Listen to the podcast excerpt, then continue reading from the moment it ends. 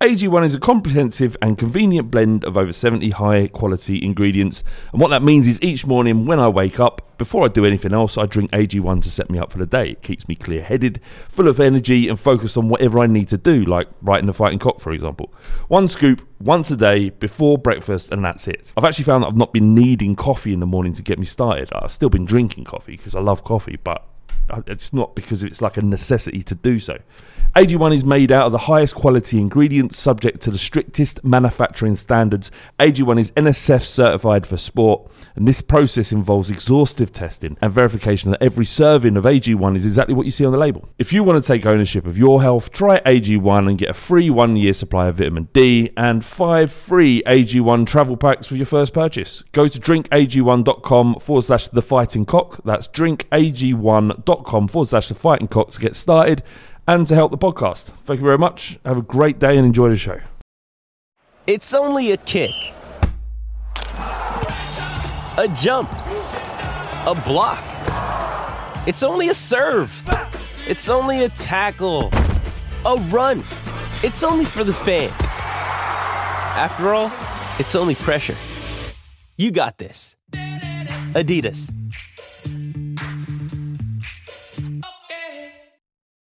You ready? Showtime. On May 3rd, summer starts with The Fall Guy. Let's do it later. Let's drink a spicy margarita. Make some bad decisions. Yes. Audiences are falling in love with the most entertaining film of the year. Fall guy. Fall guy. Fall guy. That's what the poster said. See Ryan Gosling and Emily Blunt in the movie critics say exists to make you happy. Trying to make it out? Nope. Because I don't either. It's not what I'm into right now. What are you into? Talking. Yeah. The Fall Guy. Only in theaters May 3rd. Rated PG-13. This podcast is part of the Sports Social Podcast Network. This podcast is part of the Sports Social Podcast Network. Does a robot know you like a neighbor? Insurance Corporation will fulfill requests to cover anyone, anything, anytime, anywhere, with most standard algorithm in the order it was received. Please hold. Robots don't know you. We do. At Farm Bureau Financial Services, getting the insurance coverage you need always starts with a conversation. Find a Farm Bureau agent at fbfs.com/protect. It's your future. Let's protect it. This podcast is part of the Sports Social Podcast Network. This podcast is part of the Sports Social Podcast Network. This podcast is part of the Sports Social Podcast Network. Geico asks, How would you love a chance to save some money on insurance? Of course you would. And when it comes to great rates on insurance, Geico can help. Like with insurance for your car, truck, motorcycle, boat, and RV. Even help with homeowners or renters coverage. Plus, add an easy to use mobile app, available 24 hour roadside assistance, and more, and Geico is an easy choice. Switch today and see all the ways you could save. It's easy. Simply go to geico.com or contact your local agent today. This podcast is part of the Sports Social Podcast Network. This podcast is part of the Sports Social Podcast Network. This podcast is part of the Sports Social Podcast Network. This podcast is part of the Sports Social Podcast Network. This podcast is part of the Sports Social Podcast Network. Geico asks, How would you love a chance to save some money on insurance? Of course you would. And when it comes to great rates on insurance, Geico can help. Like with insurance for your car, truck, motorcycle, boat, and RV. Even help with homeowners or renters coverage. Plus, add an easy to use mobile app, available 24 hour roadside assistance, and more, and Geico is an easy choice. Switch today and see all the ways you could save. It's easy. Simply go to geico.com or contact your local agent today. This podcast is part of the Sports Social Podcast Network. This podcast is part of the Sports Social Podcast Network. Geico asks, How would you love a chance to save some money on insurance? Of course you would. And when it comes to great rates on insurance, Geico can help. Like with insurance for your car, truck, motorcycle, boat, and RV. Even help with homeowners or renters coverage. Plus, add an easy to use mobile app, available 24 hour roadside assistance, and more, and Geico is an easy choice. Switch today and see all the ways you could save. It's easy. Simply go to geico.com or contact your local agent today. Hello and welcome to the Fighting Cock podcast. This isn't your usual intro because we forgot to do it, But all I can say to you is baked beans, baked beans, baked beans. Clock! It's the fighting. It's the fighting. Clock! Come on, son, no! It's season four, episode 30. Oh, oh, hey, what are you doing? It's not your fucking podcast. One week. I couldn't be here. Giving it a big un, taking over. What do you think you are, Windy? Remember I made you. Before you, before you came on this podcast, what were you? Just some weird bloke on Twitter talking about young kids playing football. It's season four, episode 37 of the Fighting Cock podcast. Good evening, gentlemen. How you doing? All right. Good to have you back, love. It's a pleasure to be back. It was weird listening back to it. The first, actually, there was another time I missed it in season, at the end of season one. Ricky presented, didn't he? Yeah, I Yeah. think. Well, they kind of uh, Ricky and Chicago Dan kind of took it in turns. Like- anyway, let's not talk about this. It's, uh, it was good. It was really good, guys. Enjoyed it. Fantastic. I enjoyed doing your youth update as well. We all enjoyed that as well. Your enthusiasm knew no bounds. to be fair, I was, I was quite pissed and in bed when I recorded that. So. That's what I mean. It sounded like quite quiet, as if you were like, Yeah. you know, busy doing other stuff. Yeah, yeah. I was touching myself at the same time. Uh, how, how's everyone's week been? Yeah, not too bad. Not too bad. I've had a stressful one. Have you? Yeah, just life, mortgages, Oh, credit right. reports. Oh shit. And then I caught a reflection of myself in this jumper today and realised that grey's not my colour. Why? Because I haven't been boxing or anything for like three weeks and I'm just like super fat again. I just caught a reflection of myself in Tesco Extra. I thought, you fat cunt. Don't beat yourself up. Alex from Bristol's here. What's up? Uh, we've got Spooky back for two All weeks right, in I know, mate. This is consistency, isn't it? Yeah, what's going on? Don't know. It's a fluke. You weren't supposed to be here.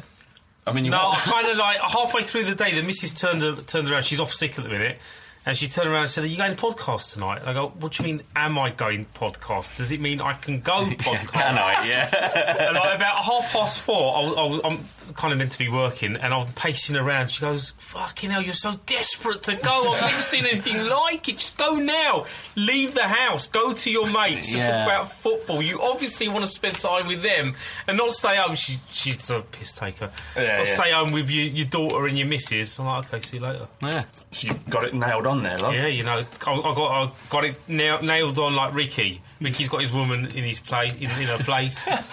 I'm following suit, innit? Well, you want to go back to the uh, the dark days of the seventies? Why So- not? Actually, It's no, really bad for yeah, women then. yeah. I reckon It was. Spooky's wife's on the phone to her mates now going, Yeah, got him out of the house for the night. Got him right where I want him. Get the dildos out now. sorry, sorry, Spook. No, I wouldn't mind interrupting something like that. Just Go Yeah. back early. And... Yeah, just barge through the door. Hey! Don't hit me with it. Windy, how's your week been? All right? Yeah, all good. You know, um, you know the phrase "there's no such thing as a free meal." Just disproved that. There is a, such a thing as a free meal. I just got one. What was it? Uh, fish and chips. It was very nice. Twice. Uh, times two. And yeah. You ate it all. Ate it. Both meals. and we were sat what ten feet from Liam Gallagher, and it just occurred to me that I probably should have given him my fish and chips. you know. Thanks for everything. Yeah. yeah.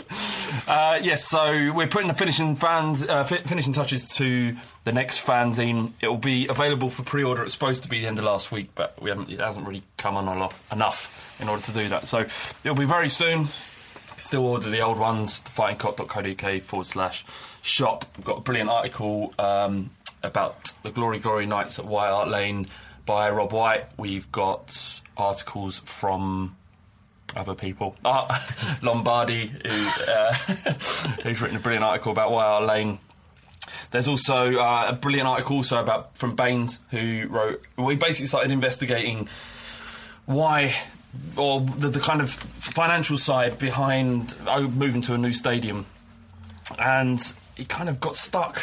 I don't want to give too much away, but there wasn't a great deal of information out there that was readily, readily, readily available, apart from the kind of info that's on Yeah. on about the uh, NDP. So, I don't know. You have to read it, find out. It's going to be out in about a month or so. All right. For once, it seems, in ages, we've got actually a game to talk about that we could be proud of.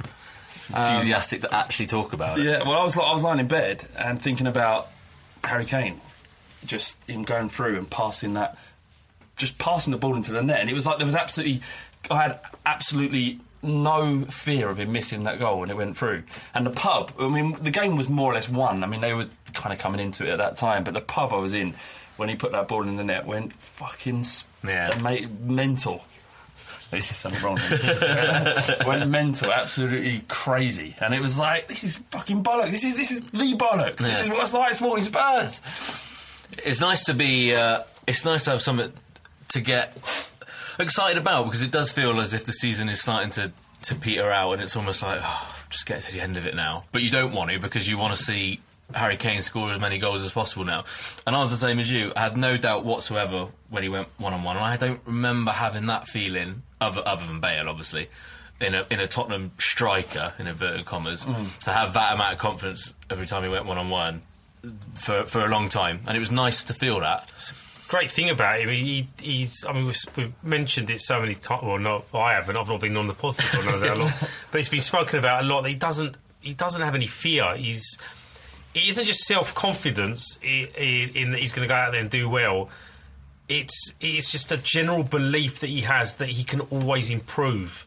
And when he gets into those type of positions, the fact that supporters are looking down at him and thinking he's going to put this away, that's quite a new feeling because Yeah. you know if there's one stat that details are agony when it comes to forwards, it's it's the fact that he's scored 30 in all competitions for the first time since Lineker. And We've had some fantastic strikers at the club. Well, think of some of them, but Berbatov, Klinsmann, I mean, um, Armstrong, Keane at his peak. Keane, yeah, Robbie Defoe. Keane, even even Jermaine Defoe. and all these players are held in high regard. Even Chris Armstrong, I know he kind of was unfashionable, given, given the fact that he had to fill Klinsmann's Yeah, shoes. But that he was season, he had a good yeah, season, That yeah. season with Sherrick, you know, that was Yeah. he was yeah, And for him excellent. to get back to your point, Spooks, for him to do that at 21 Hmm. is either damning of all of our strikers or the fact that he's an incredible it's- piece it- of work. You know, you can sit here and you can say, right, okay, he set a benchmark. Next season, we're going to expect a lot from him.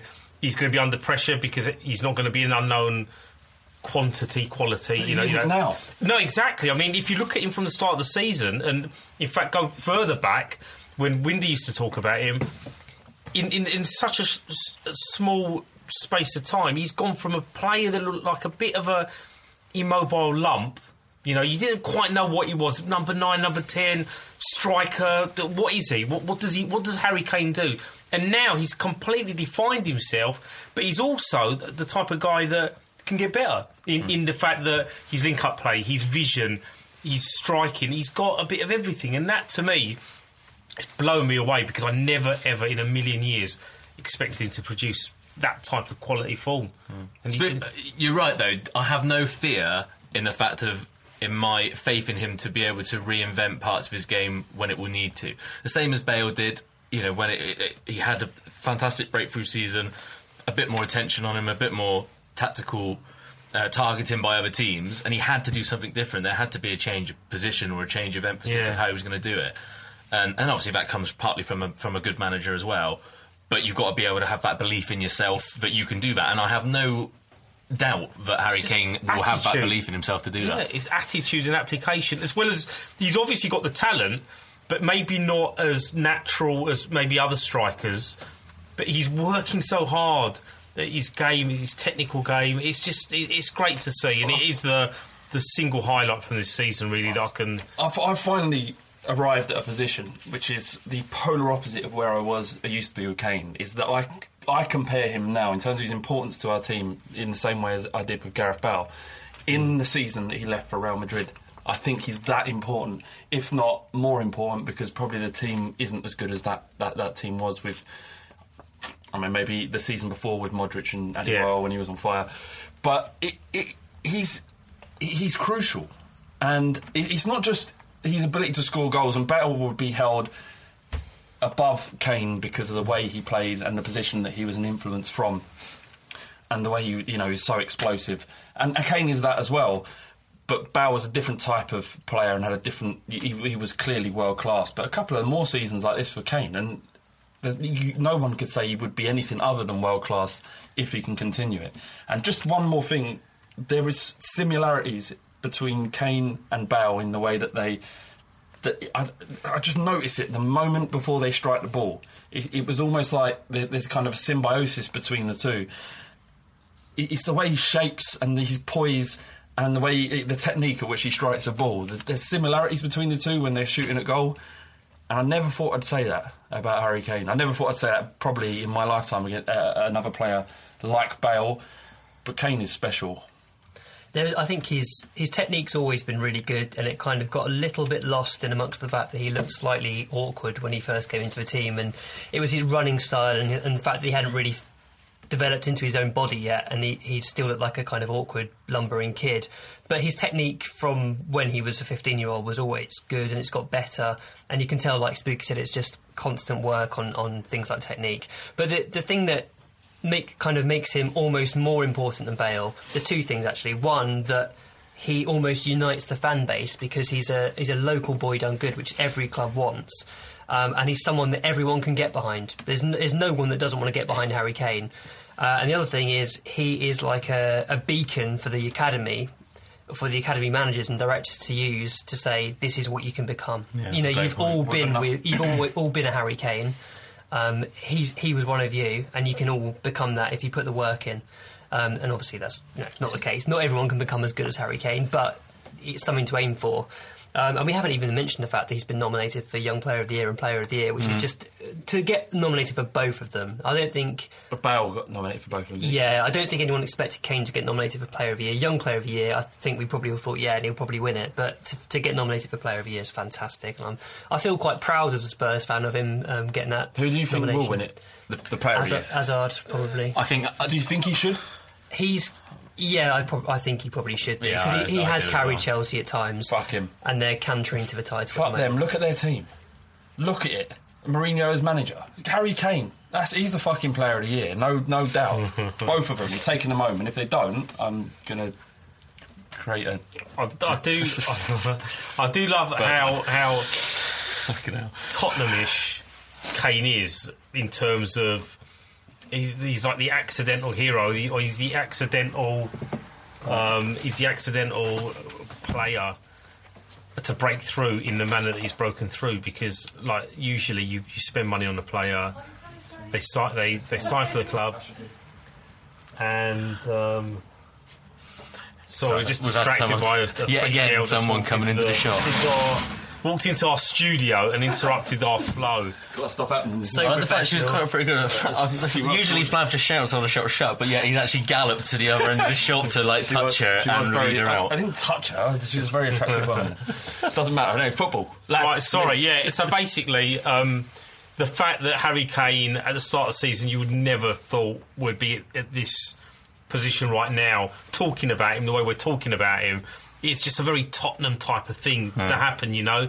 And the, the the one thing that I'm looking forward to next season, I know a lot of people saying all the all the cynics within our fan base are banging on about second season syndrome and this, that, and the other. Again, because I don't fear, because Kane doesn't fear. I'm looking forward to how he adapts and how Yeah. you.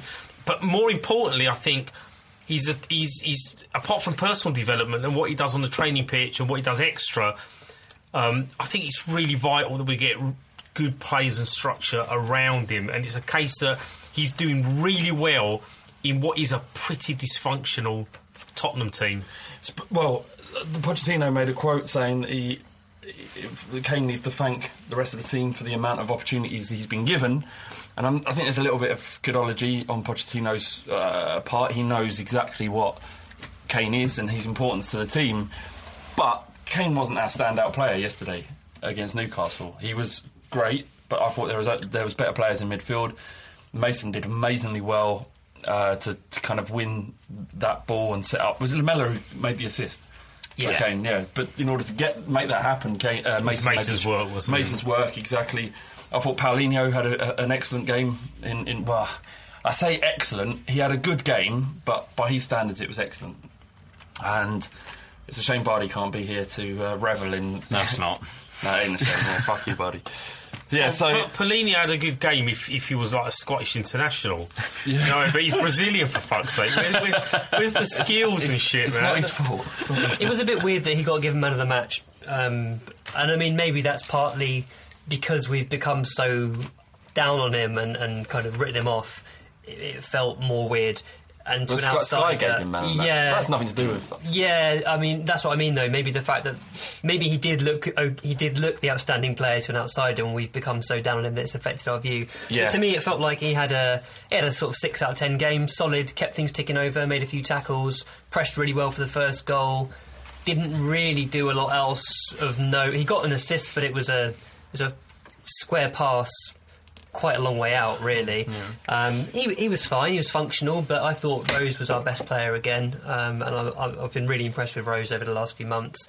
And I think there, I mean, people have been saying there's legitimate calls for Rose to be awarded our um, Player of the Year at Spurs because he's been as good as Kane. I mean, I, I would say that's not quite the case. No, that's not true. Kane's kind of carried a team for long periods, but Rose really has been excellent, and he's certainly, in my eyes, been pushing the Reese for second place. Most most improved player. Yeah, absolutely. Yeah, which is usually given to the kid who can't kick a ball straight. I won that Mm. once. Did you? Oh, Yeah, yeah. I had to share it with someone else.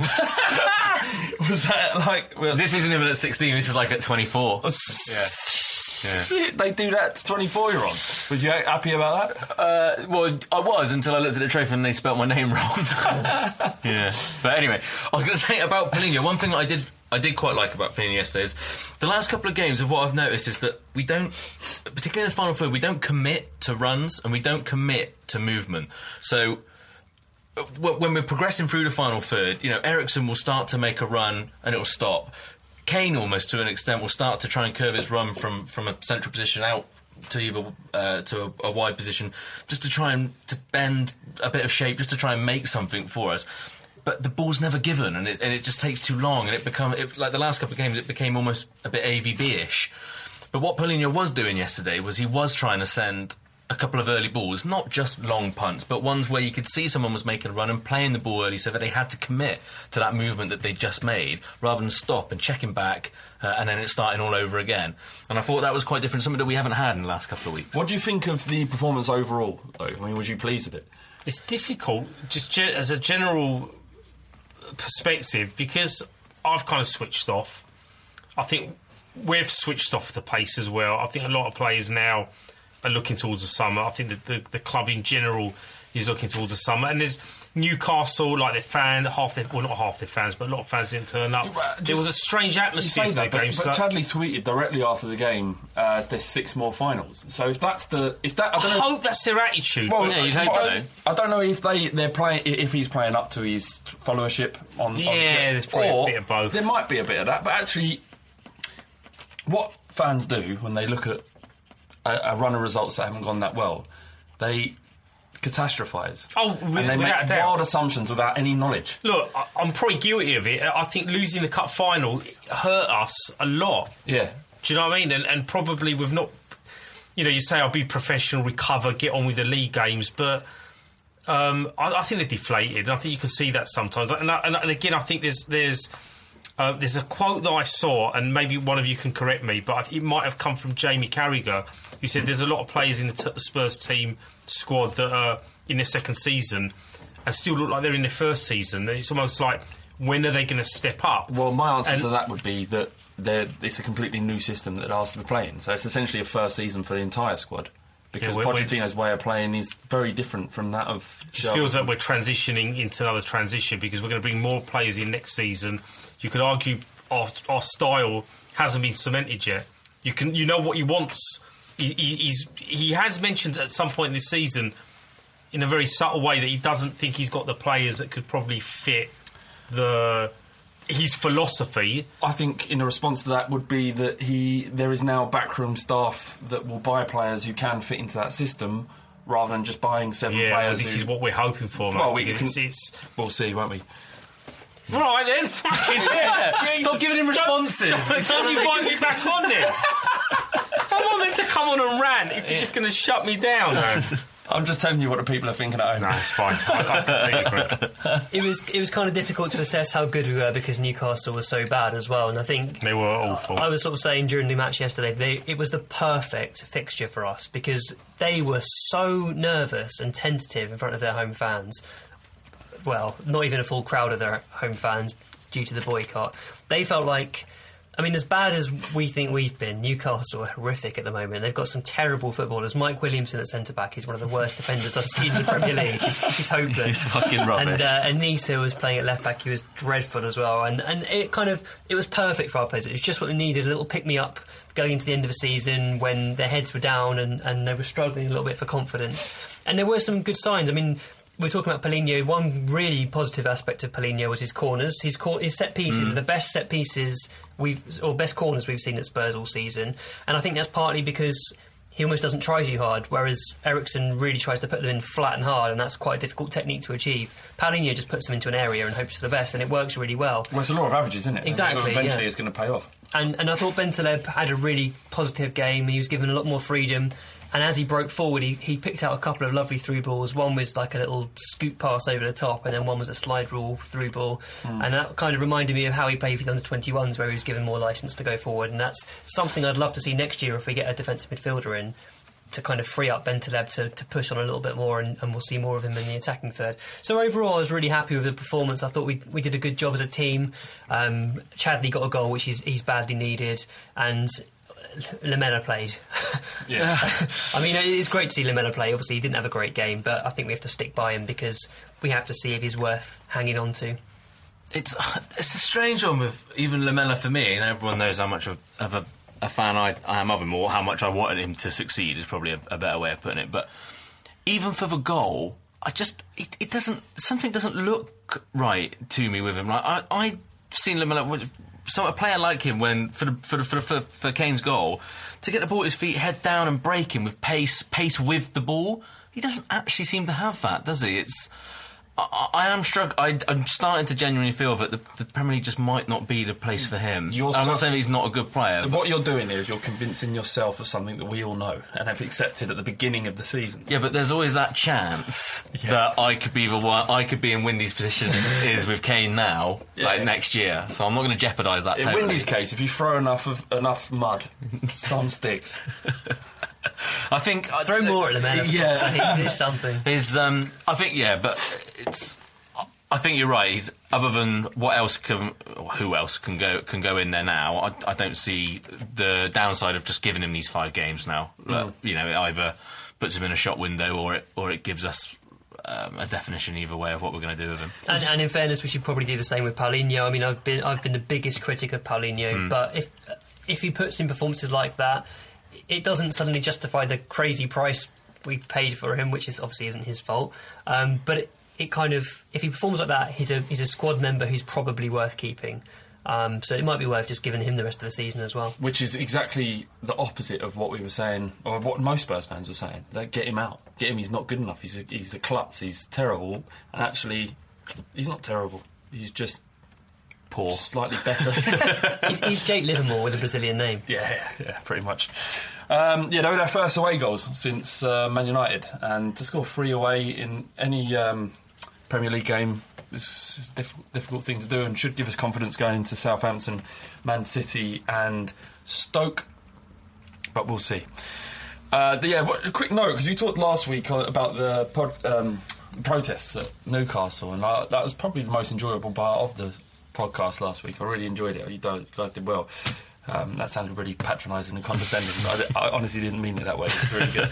Um, but th- I mean, the fact that it happened and it was notable, there, I would say, I mean, the official crowd was forty-seven thousand from Newcastle.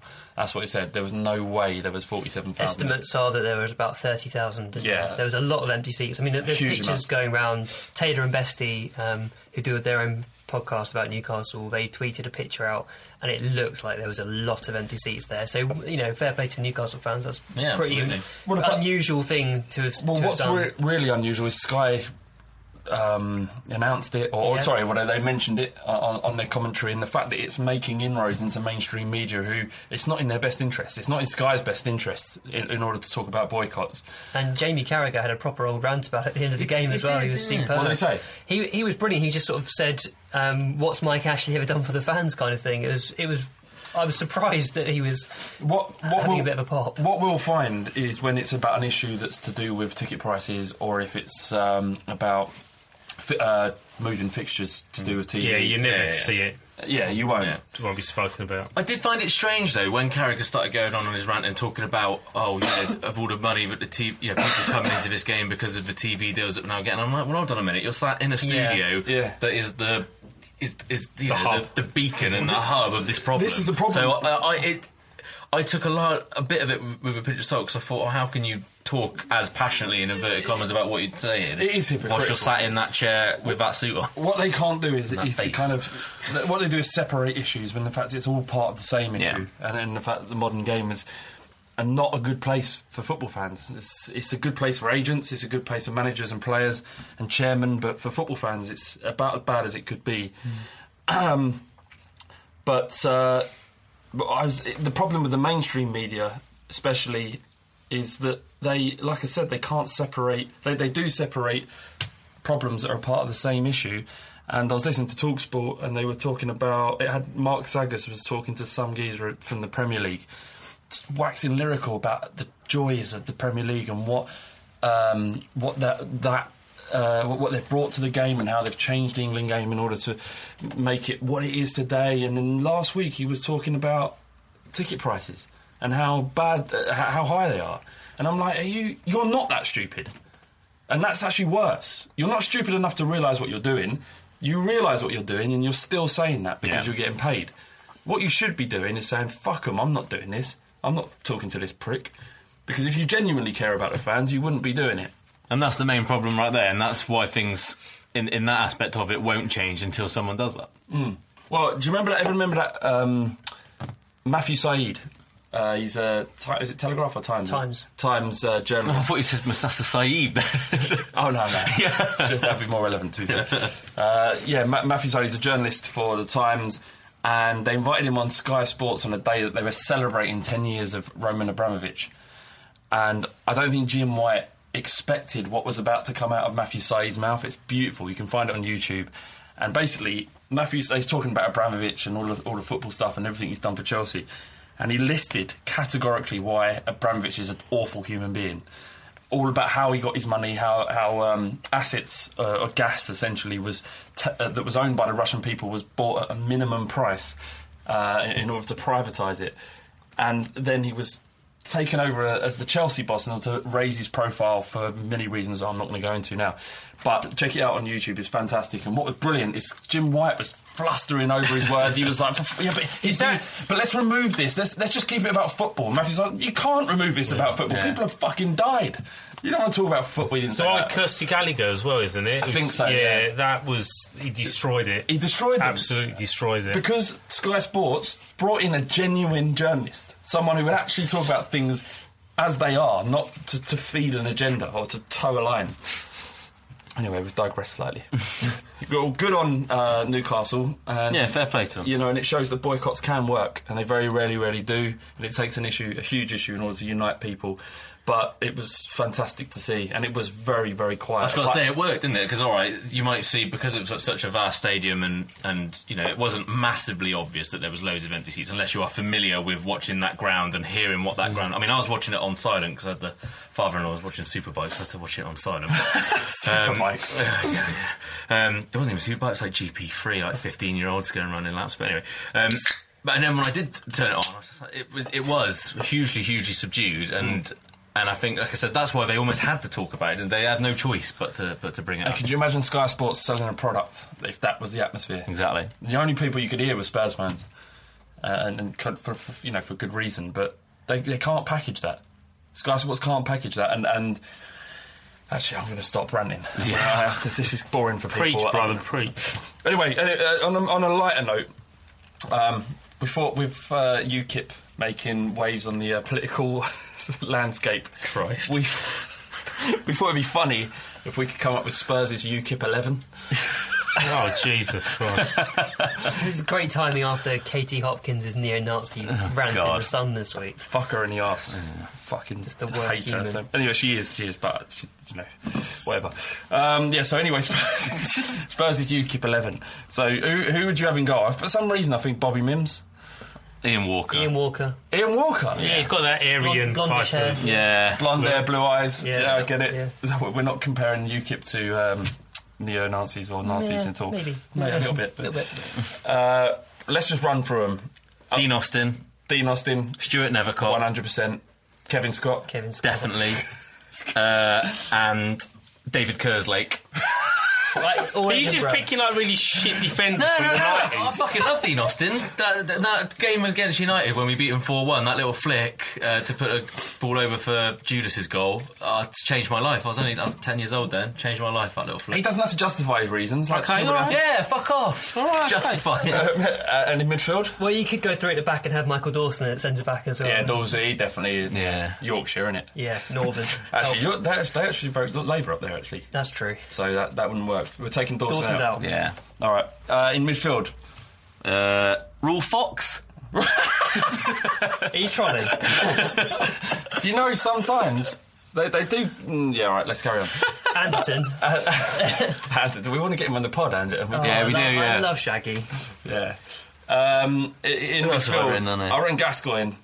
You reckon? I've Yeah, got- Gaz has got to be in there. Yeah, Yeah, they- yeah. Ga- they- they- I mean, out of all of the midfielders I can think of, he'd be most likely to vote UKIP. I think. I've got Jamie O'Hara and uh, Whoa, yeah. and, and, and Peter Beadle. Wasn't he a striker? I think he's playing Yeah. he, he's number ten. That's I think I think you need to put Andy Sinton in there Sinton because he looks wing, like yeah. Did Beadle very. actually play for us? I think he did play a couple of games. yeah, I'm sad to Jesus. say. Peter Beadle. I, I thought of Andy Sinton because he looks like someone that could do atrocious, atrocious things but be very quiet. uh, and Darren Caskey. Yes, I saw Yeah. him punch someone against. Yeah, Burnley yeah, once. yeah. Got sent off for it. I don't know how many players that is, but what uh, if we had to pick one striker? Uh, Andy Booth. I, I was I was going to say Andy Booth. He, looks, definitely. he looks like a nasty piece of work Yeah, when he wants to be. The other option, of course, is Harry. That slick back hair, blue eyes. I don't know. Yeah, maybe. Yeah, they would Very love him, easy. wouldn't they? He Yeah. has made bad decisions in the past. We've made it clear. Yeah, Feeling quite uncomfortable as the only ethnic on the pod. But the fact that you haven't said anything makes us feel uncomfortable. yeah, yeah. Did you know this was just the keep worst talking? idea of a section. I think this is T's doing. keep this, keep this to our group. Andy Booth as captain of UKIP Spurs 11. All right, that's it. Uh, Windy returns with his youth update. We haven't listened to it yet. Actually, you sent uh, Case sent you a little message saying that yeah, he did, didn't he? your services won't be required anymore. Yeah, Bit hard. thanks for outdoing me, mate. Did it hurt, uh, hurt your feelings? No, no, no, no. I, I enjoyed it all very much. I thought it's just a, it was just so funny that so many people contacted me to say love Flav's youth update. three years, three years. That's very, and, and what people just realised, I didn't write any of it.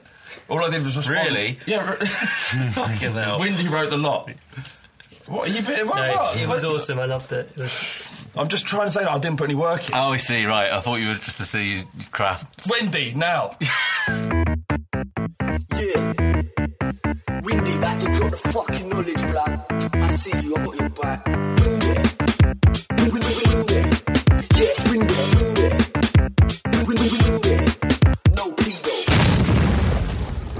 Hi, this is Windy, back with the weekly youth update, looking at our young players and players out on loan. Starting off the loan players, Lewis Holtby played 90 minutes in defensive midfield as Hamburg lost 1 0 to Werder Bremen. Tom Carroll is expected to be out for another month through injury. Aaron Lennon played 90 minutes for Everton as they beat Burnley 1 0. Ryan Fredericks wasn't involved for Middlesbrough, but he has recovered from injury now. Alex Pritchard played 61 minutes and scored again as Brentford drew 2 2 against Bolton. His goal was a clinical finish at the back post following a counter attack. Grant Hall was missing for Blackpool through injury. Milos Veljkovic is still missing for Charlton, having dislocated his shoulder. Jordan Archer was an unused sub for Millwall. Dele Alli played 90 minutes and scored the last goal of the game as MK Dons beat Leyton Orient 6 1. His goal was a classy curling effort from the edge of the box. Dominic Ball played 90 minutes as Cambridge beat Mansfield 3 1. Nathan Oduwa wasn't involved for Luton. I gather he's got a hamstring injury and has returned to Spurs for treatment. Thomas Laugemelt wasn't involved for Bari. Grant Ward played the whole match for Coventry as they drew 0 0 at Bristol City. Shaq Coulthirst played the whole match for York as they lost 1 0 at Shrewsbury. And finally, Bongani Khumalo played 90 minutes as Colchester drew 2 all with Scunthorpe United. Our under 18 side beat a youthful Man City team 4 1 at Hotspur Way on Saturday afternoon. The City side was rotated ahead of their FA Youth Cup final against Chelsea, but ours was a young team too. Kazaiah Sterling scored twice, Anton Walkes got one, and Ryan Loft also scored in a comprehensive win. Our under 21 side featuring Etienne Capoue lost 3 1 to Liverpool at White Hart Lane on Friday. Will Miller scored our only goal, a consolation at 3 0 down. Ugo Ehiogu said after the match, It was really disappointing. We gifted the goals away with poor decision making at the back. We used some choice phrases after the game, and the biggest thing is the players now have to learn from it. That's it for this week, but if you're interested in more young players, follow me on Twitter at Windy Coys. That's Coys for Come On You Spurs. Second half of the Fighting Cock podcast. Thank you, gentlemen. Very Thanks, good time so far. Thank you, Wendy. What's your? Well, I haven't listened to your update. What's it like? Um, it, yeah, it was all right. I didn't really go. I was in a bit of a hurry yesterday, so I didn't really go into much detail. But I kind of, if I had more time, I might have said how well Lennon played for Everton. I know Alex has been enjoying Lennon's performances. Do you reckon he Actually, I've got a lot of stick for this. I need to set it. I'll let you finish, and then I'm No, going to no, set you no, straight. I- I- Go on. The thing that's been annoying me a little bit is how many people have been sort of cr- craving Lennon back in the squad, kind of almost forgetting how Lennon's been for the last two or three years. And I said on Twitter yesterday that Lennon's got an almost unparalleled ability to get you off your seat and then instantly put you back on it. He's that kind of player, the where he makes something happen and then stops it happening. Yeah. because his final ball's always been lacking and it's never really developed. But I mean, he, he's doing he's doing well for Everton and he kind of he, he could serve a purpose in our squad, but it would stop us trying out Lamela probably, for Yeah. example. That's the only thing I was saying. I agree with you. The only thing I was saying yesterday was I just found that it was it was almost nice to see him actually taking players on again, which is my main criticism of what it's always been. Saying, well, I'd, I'd let him go back into the squad if he actually did what got us all so excited Doesn't in that the first say, place. say something about how he's being managed at Spurs? Well, this is what this is what my point was. Yeah. Yeah. And then when he got all angry, he was like, "I've got to say something." Sum up. The fuck? It's not even English. All right, fuck off. uh, yeah, I mean, my dad was saying the same thing when he was in the pub. Lennon, getting back in, and it's such a simplistic way to look at things. Yeah. But sometimes football is simple. And Lennon's main ability, if not his only ability, is beating players with his speed and quickness, and he can do it. Even at, I mean, he's 28, but he kind of plays like someone who's like 32, 33. It certainly did when he was at Spurs. I was surprised he was so young, to be honest. Um, but if it, it, if if we were playing a system that enabled right wingers or left wingers to, to stick to the touchline and get down to the to the line and to cross in, then you could understand Lennon being brought back in and giving him. But he wasn't doing that for Everton. That's what he was doing. he was cutting, that- no, but he, that's what my point was. He was cutting inside, and he was he was he was trying different things. He was just being a lot more direct. And I just said, I turned, I said to my to my mate, I said, well, I don't. Why is he doing this now? Why wasn't he doing this for us? And that's why I said. And I put it on Twitter. You know, is it how he's being coached? Is it that he's just found a manager and a system that is working? For? I think he also quite he suits a team that doesn't have the majority of possession, so a team that plays more on the counter. That's a and, good point, And yeah. could just carry the ball forwards, like when the other team's committed players. And he, he won a penalty. It should have actually been a free kick. Um, he got fouled just on, just outside the box, but the referee gave the penalty, and he was just driving straight down the Yeah. middle of the pitch at, at, at full speed. And that was it. Kind of it reminded us of a little bit of what we had seen from Lennon all those years ago when he was when he was young. But like Flav says, he's played like a much older player. His main benefit has been protecting the fullback, and there is a legitimate call for saying, you know, while Walker's had this rough patch, Lennon would have been a useful player to have protecting him. But do, do we really want to step back three or four years? Probably not. I mean, I'm happier to let Walker ride out the rough patch or, or not now he's injured. Yeah. Um, and actually give Lamela a go and see what he can do for the rest of the season. How do you think Dyer did it right back over Chiriches?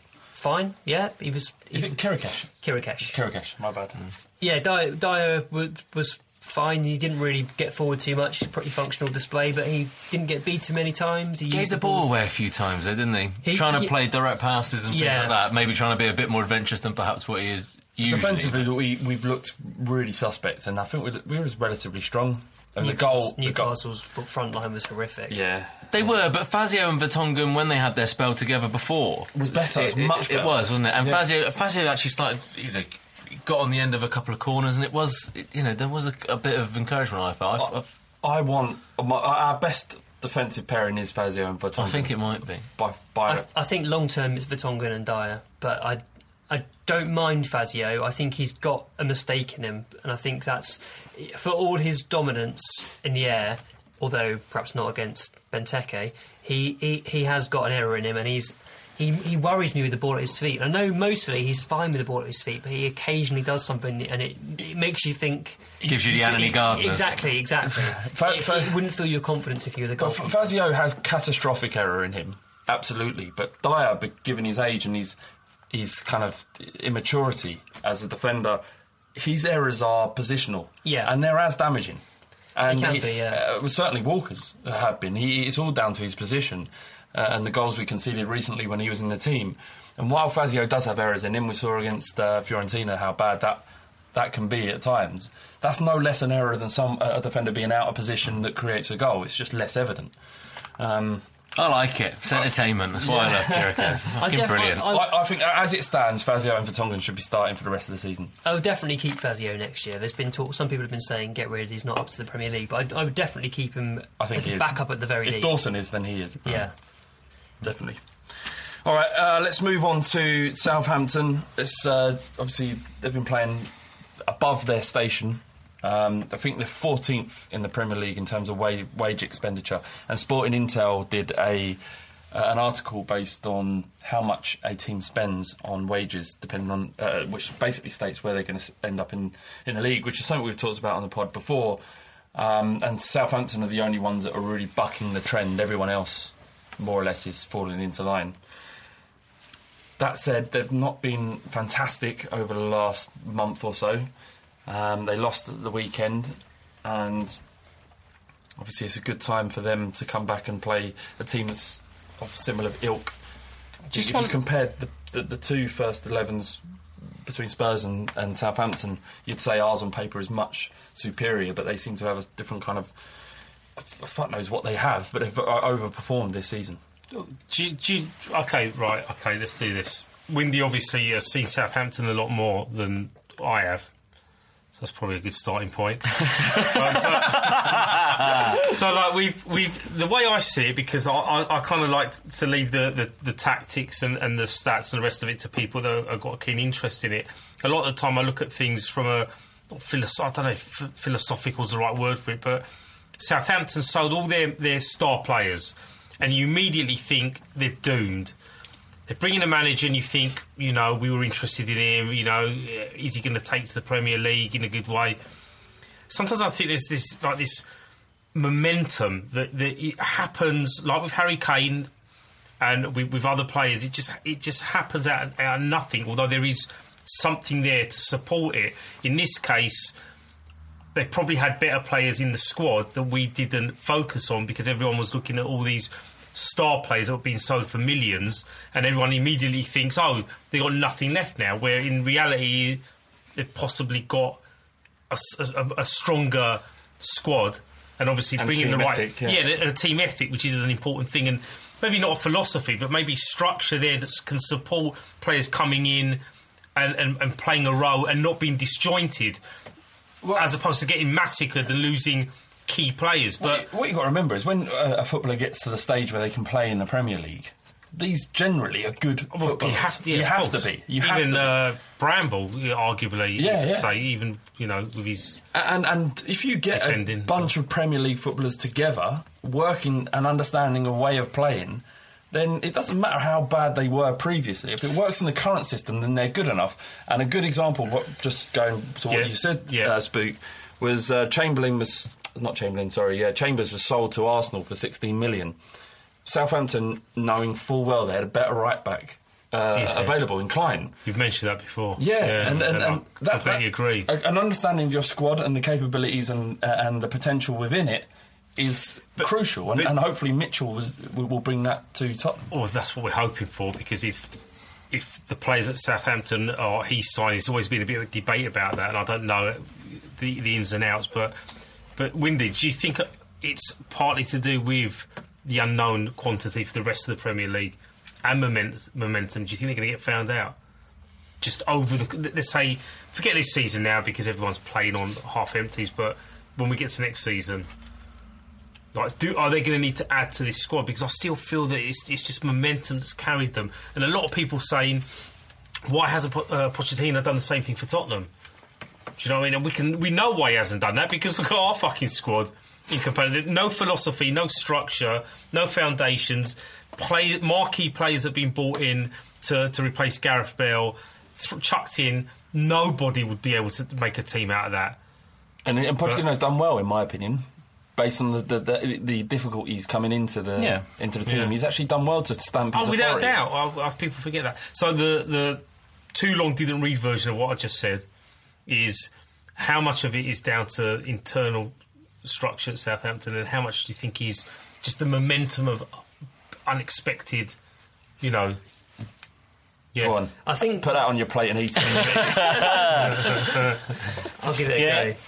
Um, Draw your picture. If you there's, a, want. there's a few things that have, that's worked well for them this year. So it's kind of hard to, to judge until the end of next season, I think. But there's a few things that's worked well this year. Firstly, they've a lot of their players hit the ground running. A lot of the players they brought in, which is the exact opposite problem to thing to what we had when we brought in all those new players. I mean, at the start of the season, Pellè, Tadic, and, and Mane were instantly great, and Alderweireld, who has been a bit of an underrated hero for them this year, was fantastic, and that's helped them. They've also then had players go on and off form at just the right time. So as soon as one goes off form, another steps up. So Pellè had his dip, but he's now come back just as the rest of the team have kind of stopped scoring. Uh, Shane Long had a little couple of week purple patch. Ward Prowse has played well for the end, towards the end of the season. I like him. Yeah, he's highly Yeah, regarded. Yeah. and, and and Tadic started the season really well, and he's done very little since. But Mane's had his fits and starts as well, so they've they've just had that. Maybe the rotation has helped probably, and, and not playing in the Europa League obviously has probably helped them. In terms of long term prospects, the thing that bodes well is their youth system. They've got more young players coming through. Koeman hasn't arguably been as brave with them as um, Pochettino was with, with the young players that he brought through. But that, I mean, there are some talented young players under the surface. Their, their academy's fucking brilliant. Really. Yeah. If you look at the last What few years, done. it's but it's amazing. because it's because they've stuck. They have a plan of how they want the club to operate and how they want these players to be introduced and, and, and used within the first team, and that is part of the DNA of the club now. The same as Swansea now, ever you know since uh, when Roberto Martinez. Um, First started there, they, they have an identity, they have a plan, so that board know what type of manager they want because it's part of the DNA of the club, and it helped. I mean, Swansea is a, is a different story, and we won't get into that. But the you know meteoric rise, really, when you look at it, Mm. it's because the teams that seem to have this, whether it's with your youth academy, whether it's with your style of play, or whether it's through success, there is a pattern and there's a DNA of a club Is that is it stuck to. easier though to do that at a club like Southampton and Swansea than it is at Tottenham, where Yeah. we seem to be this club in limbo where we're not quite. We're a big club, but we're not quite rich enough to compete with the rich clubs. Therefore, we have to buy players and sell them on for millions, and that's that's that's that's where the emphasis is transfer wise. It's a lot easier to become from poor to average or to above average than it is become good to great. Yeah. It's a lot easier, a lot, lot harder to get into the Champions League. You'll be more more patient at a club like Southampton as well. They're going to be more. Yeah, exactly. They're, you remember uh, three or four years ago, they were in League One. Yeah. and and the same with Swansea. They, they were in. Uh, God knows where they were. But then you say you say that about um, about how easy is it for, for a club like Tottenham to do that. That's essentially what Manchester United did. Manchester United would. There was a there was a floundering element of it. They needed there needed to be a DNA put back into the club of how that club was going to run and how it was going to run for the next Yeah. five ten years. And that's essentially what Ferguson did. He put a stamp on it that this is how it's going to work Well, and this is the pattern that we're going to follow. to be to be fair, we've accidentally found our way into towards heading towards Yeah. that DNA thing because of the promoted players that we've got at Tottenham over the last couple of seasons and the emphasis on youth and the academy and whatever else. So maybe with this coach as well, we we, we might be able to replicate something like Yeah. that. But that word consistency is, Well, is probably the for years and years, isn't it? the, the, the worst c word. Yeah, that's true. I think what was Winnie said. Just sorry, just one thing. What Winnie said about being a beacon, Kane being a beacon for, for the youth team now. That's going to be part of it now. So that people like the Pritchards and, and people like that that perhaps will be looking at next season and think, right, well, this is going to be my time. If I'm going to do it, I'm going to do it now. That is what I think we're leading towards towards Yeah. our DNA of the club. And I think if that's stuck to, which it sounds that that's the plan, then you know we'll see. I think there's a lot of praise has been given to Adkins and Pochettino and um, now Koeman as well for what they've achieved at Southampton. But the kind, it seems like the person behind a lot of what they've achieved is Les Reed, who was Yeah. a terrible football manager, but was brought in as their head of football development in 2010. so he's overseen a lot of the upward turn, and I'm sure there were things in place. We know the academy was in place before then. But it, he kind of he seems to link the whole thing together, and I think that's what you need at a club. You need someone, regardless of the, the coach, because we know that coaches are going to come and go. You need a constant there. You need someone there to maintain that consistency. Whether Spurs have that individual in place, not hundred percent sure, and maybe there's an appointment there to be to be made. Was Le- is Les Reed? Yes, what Was did I it- say? It, would you- no, no, uh, no. You said it right. But I what thought I was said Lou Reed or something for a second. I, I was going to say Lou Reed. Yeah. Mike Reed. you got it there, pet. Um, no, but he, he what, what role if he if he's so important at Southampton? What role is, is he? Did he have what Sherwood did? I g that's what I think he does. Because Sherwood was a mainstay for a long time. He did that, that job there and was kind of behind the scenes and evidently doing a fantastic job at Tottenham. It's the kind of coordinator that links it all together, that, and I think you're right. There probably is So some who's- overlap. who- But we didn't see that now? anything from Sherwood. Sorry if I got No, No. no, you're right. Um, Who's doing that role now? Who knows? So it, there's no one directly I mean, replaced. is, does Baldini do elements of that? Possibly. Isn't he on gardening leave? He is now, supposedly. Is yeah. this true? Well, yeah, apparently. From everything that's out there, yeah. Yeah, is it ba- Marca, the to Spanish do, paper? To do with financial irregularity.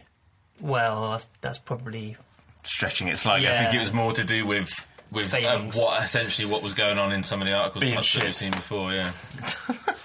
To do with being shit. Yeah, well done. So Levy went in there and went, you're, you're shit. Get Go- out. Go and tend your garden. um, yeah, sorry, I, I cut. Yeah, so who, who, no one's replaced Sherwood. not surprising. I Not know. I'm sure. I'm sure some of his responsibilities have been picked up by other individuals. I'm Yeah. sure of that, but I, ju- I don't know who does what. To be honest, I don't really know exactly what Sherwood did. I just know there were from reading interviews. You kind of got in, insights into little bits of his job, and I knew that he was arranging loans. I knew that he was involved in promoting players from the academy to the first team when he felt they were ready, in conjunction with John McDermott, who I think is a crucial figure at Spurs as well. Yeah. who's the head of the academy. But yeah, um, I'm sure Reed's role is something that will grow in football. Um, I'm sure that that position is going to become more and more important as, as things go on. One final bit on Southampton. I think that what they did well, given the fact they sold all these players, is kept the, the key individual that made them tick. And Schneiderlin. essentially, yeah, Schneiderlin, who's a much better than I thought he was. He's He- a gem of a player. He's incredible. He's so good, and I can't see us signing him now. I, I hope with all my heart we do. Um, and his links with Pochettino and Mitchell, I'd imagine, would mean that we'd ha- we're in with a chance. But there's other players. He's that good that other, other teams are going to be sniffing around him. What was you going to say? Oh, too good to be true, I think, after the hype during the uh, summer. I think we'd have had and the, the an even better and- season. An even better season if, if Schneiderlin would, would, would have joined Spurs. Well, he's the type of player that we, we miss. I mean, like you, you look back, Scott Parker. His first did- season, yeah. he did. He did a particular job that allowed others to, to, to be more expressive and, and go about their business. Luka Modric, not the same type of player, but my point is that there's a key element in the midfield.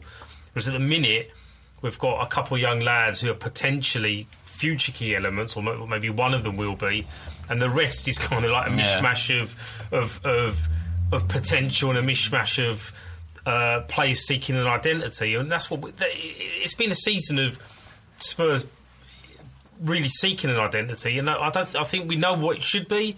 We're just not close enough to it at the minute. Yeah. To really, you know, if you said right now, line up for next season. I mean, give or take signings that are coming. I mean, you just wouldn't. It You wouldn't know where to start. It's from the defence, even with a goalkeeper, you worry what might happen. You know? Is know, Loris still injured, or is it Vorm just starting now? he's probably on his medical with Madrid at the minute. Yeah. You can imagine. I mean, Ko- Koeman probably will get manager of the year. Year, I'd have thought. I mean, I think so. unless Dyche keeps Burnley up, then he might challenge him. But they've really punched above their weight, Southampton. Yeah, It seems incredible Pardew work. as being just is like as if it's being marketed just for him. Why? What's he been saying? Well, no, just just things like on just pundits on Sky and, and things like that. It just seems everything seems to be based around what amazing job he's done. I, He I'd, has- be he has surprised done- if, I'd be surprised if Koeman if Koeman got it. I thought I thought Palace were down. When, Pa- when- Pardew, when- I mean, it's a fair point. Pardew has done a great job, Mm. but I think Southampton, the way they've played, the style of football, and the fact that he knitted together so many players so quickly. after what happened in the summer. Exactly. I mean, there were, he was tweeting, wasn't he, pre-season, Yeah. um, pictures of one player on the training pitch, that kind of thing. And, and now look at them where they've what they've achieved. They've been quite lucky as well that they haven't had that many injuries, which helps. Okay, uh, we've got, do you want to do uh, predictions? Should we just knock that off? Should we? Should we never do a prediction Just again? never do predictions again. I, I think we'll, we'll probably do all right against Southampton. Actually, I think Yeah. They, they weren't great against Stoke and they were quite vulnerable from set pieces. But then loads of teams are against Stoke. So Yeah. I, I, what I was going to say is maybe uh, if Paulinho whips in a few more of his corners, we might knob one in. You never know. He's, he's, he's going to start. Nod. oh, sorry. Adebayo Tongan scored with his cock once this season. Adebayo scored with his cock ones as well. It's good. Maybe we'll knob one in. Good cock. I hope so. I'm, I wouldn't be great. Knob one in. Harry Kane wins Golden Boot with the, with his penis. I know, there's, there's a picture. There's a picture of Harry Kane walking along when we always when Spurs play in all white kit with white shorts essentially accentuate the knob, and uh, but Bale played in white shorts when he crossed for uh, K, uh, Crouch to score against Inter Milan, and you can see the whole of his knob. They see it all. I mean, I actually know how big he is, and he's big. He's a big boy, and so is Kane. He's a big boy, and so he should use that that advantage that he has over other men on the pitch. to score more goals. Could you imagine if he got offside? And they're looking at he, yeah he's not he's offside. And he'd be like I we don't could, we could sing the Özil song for Harry Kane. yeah your knob is offside. Excellent. Um, anyway Spurs uh, have announced Premier League opponents for the MLS All Stars Pochettino previously said he didn't want Spurs to be travelling too much in the pre-season we're already scheduled to play in Malaysia um, how, how do you feel about this?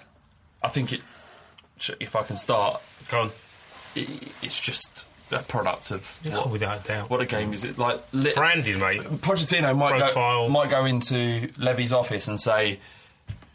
Yeah, what the fuck are we going to America and Malaysia for in one pre-season? I want to And Levy play goes- Stevenage away. Le- Levy goes, you, you want your 80 grand a week wages, do you?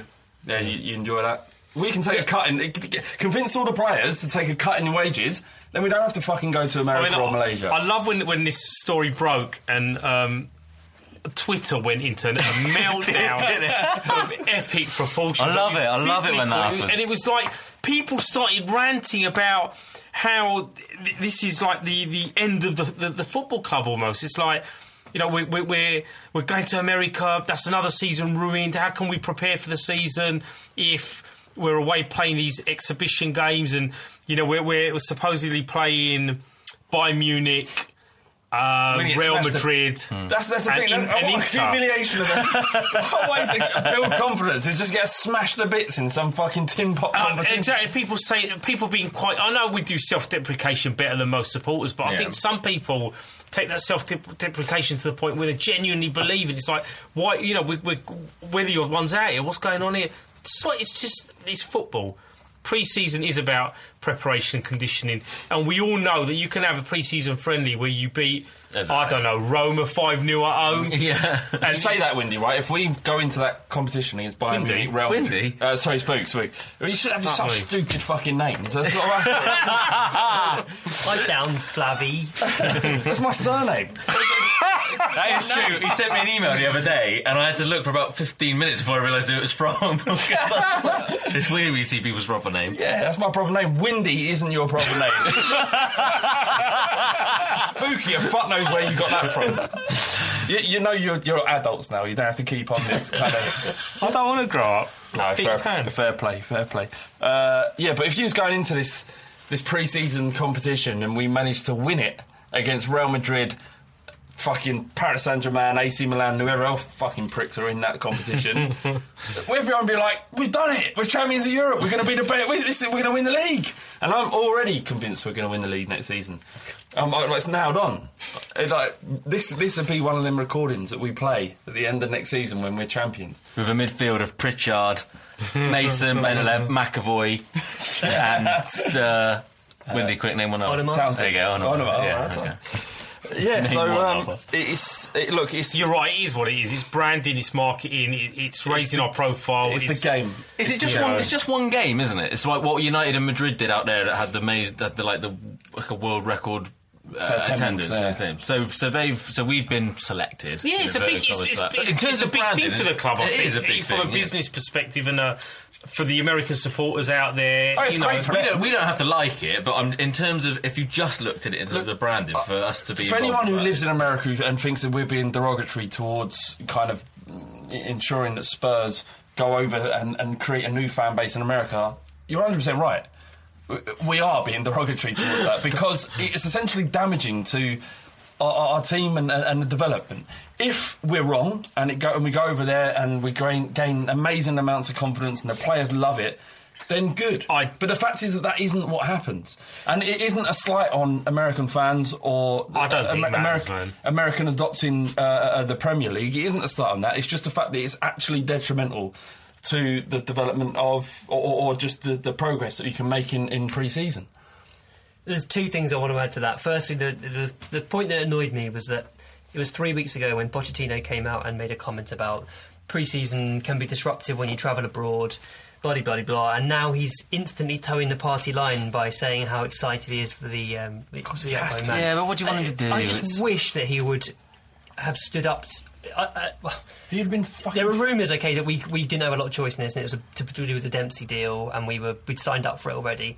If that was the case, I can have some sympathy for Pochettino and and, and kind of see where he's coming from. But it just feels a little bit like he's he's just another yes man in a way, and I, I, I'd hoped he was so much more. And the other thing is, like we sort of say, it's great for the American fans, it's great for. Um, the, the, the teams will be playing against over there, and the players will find it exciting. But it's nice in pre-season to play against the smaller British teams who, who need the revenue to continue to exist, and we kind of true, give yeah. them a, a big day out for them to get all their fans to. So I don't really buy into that argument. I'd, I'd rather us play one more big pre-season game in England and, and help support lower league football. I think Tottenham's connection with the, the US is massive because I, I genuinely believe that's where our buyers are coming from when any look to sell the club. I mean, I even th- even think Yedlin was bought with the American market in mind. To be really cynical about it, he course might be a talented player, but I think that's a convenient thing. It's the same with um, South African pl- defender. Sorry, I'm laughing because yeah. that that was a joke. Like we bought this guy and he, th- he captained his country. And he thought he, he must be decent, and we never saw him in the Spurs shirt. He struggles to get a game for it- Doncaster. It, it just sometimes you- Colchester, isn't it? You do wonder about how many how many players are signed above the, the coach. It, it almost like you know we're going to sign this player because this is this is for this is for this is this fits the club's policy in terms of Yedlin, young, exciting, American.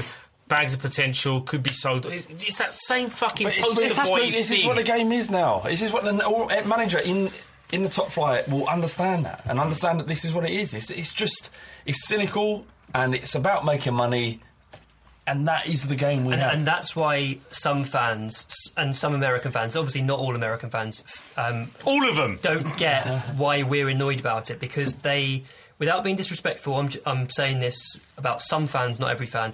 They've only followed the game for a certain amount of time, so this is all they've known, and it's probably similar to American sports. Whereas for a lot of British fans who've grown up with the club and not been used to these trips over overseas to kind of build the sports base, it does feel like we're selling our soul to the devil a little bit, and that's where the probably the clash of opinions comes. I think it's global. No, I was just going to say it's global, mate. It's, Yeah, a, it's a global sport now, and I, It's happened. It's happened for years. This this type of thing. It's, it's I think it's it's getting bigger, but it's happened for years. The Mabizelas, the Todas, the Yedlins. Toby now, was and the all right. He Khumalos. gave his un- unfortunate amount of stick, and he's, he's, his confidence was shot. And he was actually a world class. You know, you know, the biggest one was when we signed uh, Klinsmann just for the German market. It always,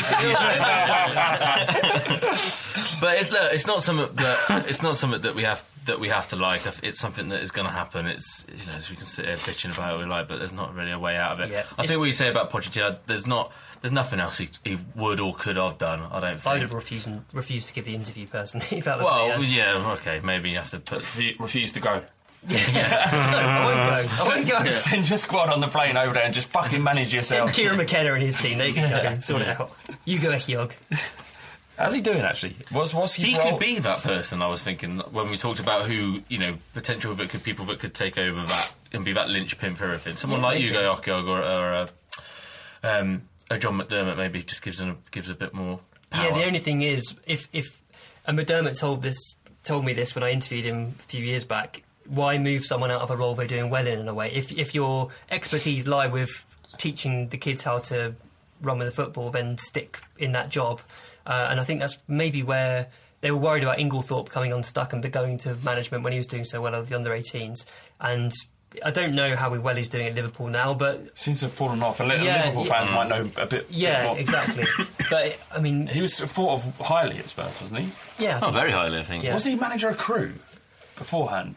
Um, I don't think it was Crewe. He but was a manager. He was of a manager. league. Yeah. He came to Spurs and kind of established himself as a good. But I, I remember Troy being on the podcast and saying, um, you, sometimes you realise when a certain person, you know, person leaves a football club, that actually it wasn't necessarily them, that the were- system. That, that, but but no, actually it was someone else. Okay. I think he what he was alluding to, and he didn't say it as, in as many words, was that McDonough, McDermott Mm. is the key guy at Spurs in terms of our development and Mm. youth, and Inglethorpe did good, but and and I'm putting words in Troy's mouth. He didn't say this at all, but this is my understanding of what he was getting at. So we'll see.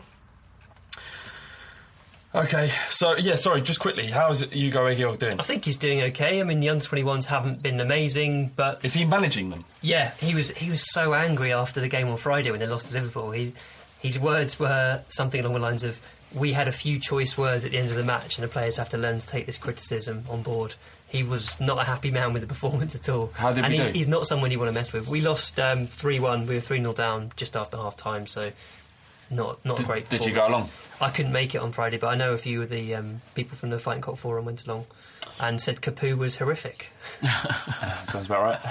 Okay, uh, we've got some questions. Um, this one's from Trunk, uh, Jack, who used to be on the pod. He says Harry Kane is, and he also does his own pod. called Rory de Roos. Oh, he, he does a TV pod, doesn't he? What's that? With some northerner. yeah, they're coming for you now, speak. Yeah. Uh, Harry Kane is, uh, it's called Brew Roost. Harry Kane is 21 and has scored 30 goals for Spurs this season. What was your biggest achievement at 21? And this is, when, when I read this question, it's a good question, I, I didn't have any answer. I don't know, and I still don't now know what to say. Surely you, you don't by by the, by by the time you reach the age of twenty one, you don't have achievements. You just have mistakes to look back Well, on. yeah, yeah, there's things you learn from. But you think that how amazing Harry Kane, and not just like the amount of work that he's put in in order to become that amazing as a 21 year old. If you think back to you being at 21, I think back and think horrific things. Terrible, terrible things that I've done to other human beings at 21. And he, all he's doing is bringing joy to people. He's like Jesus. Harry, He's- Kane, Harry Kane is like Jesus. you know, it is a great life, isn't it? Being a footballer. I mean, you, you do your training in the morning, finish by midday. You might do your PR stuff for the club, and But then by the same token, it's so easy to get things wrong. Oh, without a doubt, and lose and, and get injured and end up unemployed because you've got no other skills and, and education. It is it is luck, and it is you know, yeah, it's fifty. Well, not 50-50, but you know, I mean, with Kane though, I mean, fuck me. He's he's he's not just a freak on the pitch. He's just a freak human being. Twenty-one year olds shouldn't be as level-headed, shouldn't be as disciplined. There's a, there's a photograph of him in an England shirt, and I looked at him, and I swear I must have stared at this photo for ten minutes, and it's like that's Harry Kane. Yeah. because it's not. It was almost like remembering his little picture of his head in in Football Manager when you used to download the packs and. and Oh, who am I getting rid of out of the youth team? Harry Kane, he looks like a knob. he's got, he's got a brilliant name. Yeah. Harry Kane and Harry Winks are just genius names, but he's never going to make it. And then now you look at him, he looks like a fucking man. Yeah. He's only 21, he's a kid, but he's a man. He doesn't look 21, He's rich. does he? He's, like you said, he's scoring for Tottenham, he's playing for Tottenham. That is some buzz, man. You, you just wouldn't need drugs, would you? And what were you doing at 21? Getting pissed and chucked out of fucking clubs and trying to score drugs and failing miserably and then Yeah. scoring drugs and failing miserably for weeks after that and I've got yeah, a feeling that your guys will probably be a lot more rock and roll than what my 20, with my 21, because I lived in a village of like 500 people. Yeah, but it's rock and roll in that village. Uh, no, not really. I used to do karaoke. Oh Uh, yeah. and what did you sing? What was your song? Busted, crashed the wedding. uh, and then a bit of dominoes, and then that was it. I did fuck all by the time I was 21. I think I Literally think- fuck all. I think most people don't. I really, really do. I think at 21 isn't. There's an illusion of what you should be uh, as a 21 year old. What you should be is Harry Kane. What you are is some weird little kid wanking to weird stuff on the internet. I did think of something. I remember when uh, uh, just as- on my just a couple of weeks before my twenty first birthday, uh, I was I didn't always get on with my old man very much at that age until uh, until we started playing in the same football team, and then we managed to get on quite well. Um, but uh, I actually tried to stand up to him. You know, when you the first time that you feel like you've got enough bollocks to stand up to your old man if he's giving you a bit of grief, and um, and he backed down slightly, and I was feeling pretty good. And I thought, oh, I'm the fucking king in this house now. I'm not, I'm not taking any more shit from anyone. Went in the kitchen and I was like, oh, mum, where's the biscuits? You're not having biscuits, teasing me. I was like, I don't want a fucking biscuit. I want a fucking biscuit. And she bed. turned, and I swear to God, she turned round from the sink where she was washing up and backhanded me across across the face. And I kind of, and just natural reaction. Obviously, I never ever would have done anything, but my just my natural first reaction was to step to her like that, and she put her fist like that. And she's about two foot taller, and she went, "You fucking dare!" and I shit my pants, and I, I kind of like just turned around and walked out. And See, I uh, was always too much of a pussy to ever have any confrontations with my old man. Oh, I never had a confrontation w- ever with either of them ever again after that. Which is a valuable lesson, to Yeah. be fair. Uh, you get 21 stories? Not really. Uh, I was. I just finished my literature degree. I was th- thought I was the bee's knees, like little uh, second-hand record bag and charity shop clothes. Going to watch the Libertines. Yeah. kind of just dick. A wanker, basically. Yeah, Yeah, Uh, I mean, the, the question was a good one, but ultimately, no one, no one in the world at 21 is doing what Harry Kane is right now. And I was thinking about other footballers at 21. What are there many?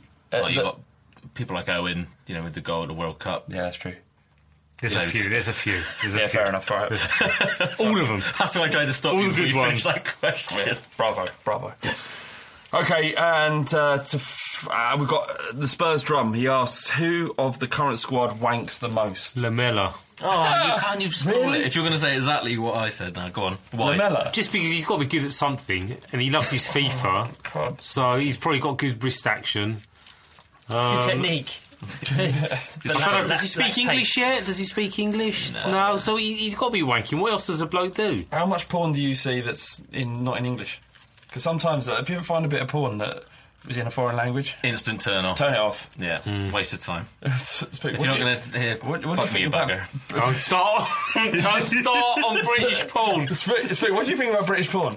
I was thinking about this other day. What, what was I watching? I was watching Guardians of the Galaxy, and there's a scene where one of the guys throws one of the other guys into this tub of yellow. Oh, spoiler! stuff. Spoiler then Spoiler nothing alert! happens. It's just like, and, and he, he, he comes out of it covered in yellow stuff, and for some reason, this is how my brain is wired. I thought of a, of a, a, a copy of Escort that I saw when I was when I was probably 21. 21, and um, looking through it and being completely um, disillusioned with the quality of the, of the women. First of all, just saying, you know, they could have done better in the selection. This is bullshit! One pound seventy-five I pay for this. Not a decent crunch in the entire. You call those fucking tits? They're not tits. It wasn't until I turned. Spaniels is. It wasn't until I turned to the page and like one of the one of the the, the women was covered in beans. like, Guinness World Record attempt. the, the thing is, I noticed a trend in like these lower grade porn mags where there was always some kind of like beans or butter or something. Like, at what point? At, at what point does beans become sexual? As a lubricant? No. Like, do you feed your, your partner beans? It, it doesn't work. It's fake beans. It goes on toast. You eat beans on toast for fuck's sake. It doesn't go anywhere. You know what else. this is so funny is I've seen this. I've But seen this it in porn, baked beans in British porn. Why does it happen? Britain, you've done a lot of great things. Porn isn't one of them. Please just end it. Just well, I don't know. I don't know. Fake taxi. Is that British? Can you stop going on Yeah. about this? I okay. Because it's becoming weird. It's becoming like you're like got a thing for the people. I didn't even mention. I only. T was the one that mentioned it the other week, not Oh, me. All oh, right. So if we're gonna have a go at anyone, Have a go at T. You ain't here to defend himself. That's fine, prick. Okay. Well, we didn't even answer the question. L- Lamela. Uh, yeah, well, should we go Lamela? I think Kaboul, Adebayor, Capoue got a lot of time in their hands. Probably those lot. they've got something else in their hands as well. There you go. Sorry. If Wanky made you go blind, and that's what's happened to Lamela because he can't pass a ball to anyone. definitely Lamela. Okay, Paddy, uh, Paddy G Spur from the Fighting Cock Forum. He asked if you could choose any piece of music for Spurs to enter the mu- uh, enter the pitch. What would it be? And if you can, think of another one for the end music. I think we talked about this before, um, and I chose along with T, uh, "Bring the Ruckus." Yeah, oh yeah, by Wu Tang. That would be amazing. Before or after? Before? Before. Bring the motherfucking ruckus! I was thinking before I Can Only Disappoint You by Manson. yeah. That's true. Let the bodies hit the floor before the derby. Who's that? I don't know what they're called. I know but- the song. Yeah, Yeah, yeah. Let the bodies hit the floor! That's it. That's, yeah. that's what I know. That's mate. good. Uh, what about. Go on, go on. I was going to say, in an ideal world, no music, just the the sound of the Spurs supporters. But we all we all know that's No, like- that would be amazing. Just Just silence. build it up. Just build it Just up. silence. Just Yeah. White noise. Imagine their faces as they came out the tunnel. The silence of just people looking at them. and then there's silence, right? And then and then oh fuck! So they're walking out of the tunnel, and the crowd are silent. Everyone's silent, and the players of the other, uh, opposition team are going, "What the fuck is this? This is shit. This atmosphere's bollocks." And then they come in, and Harry Kane just turns around and just goes, one, two, three. two.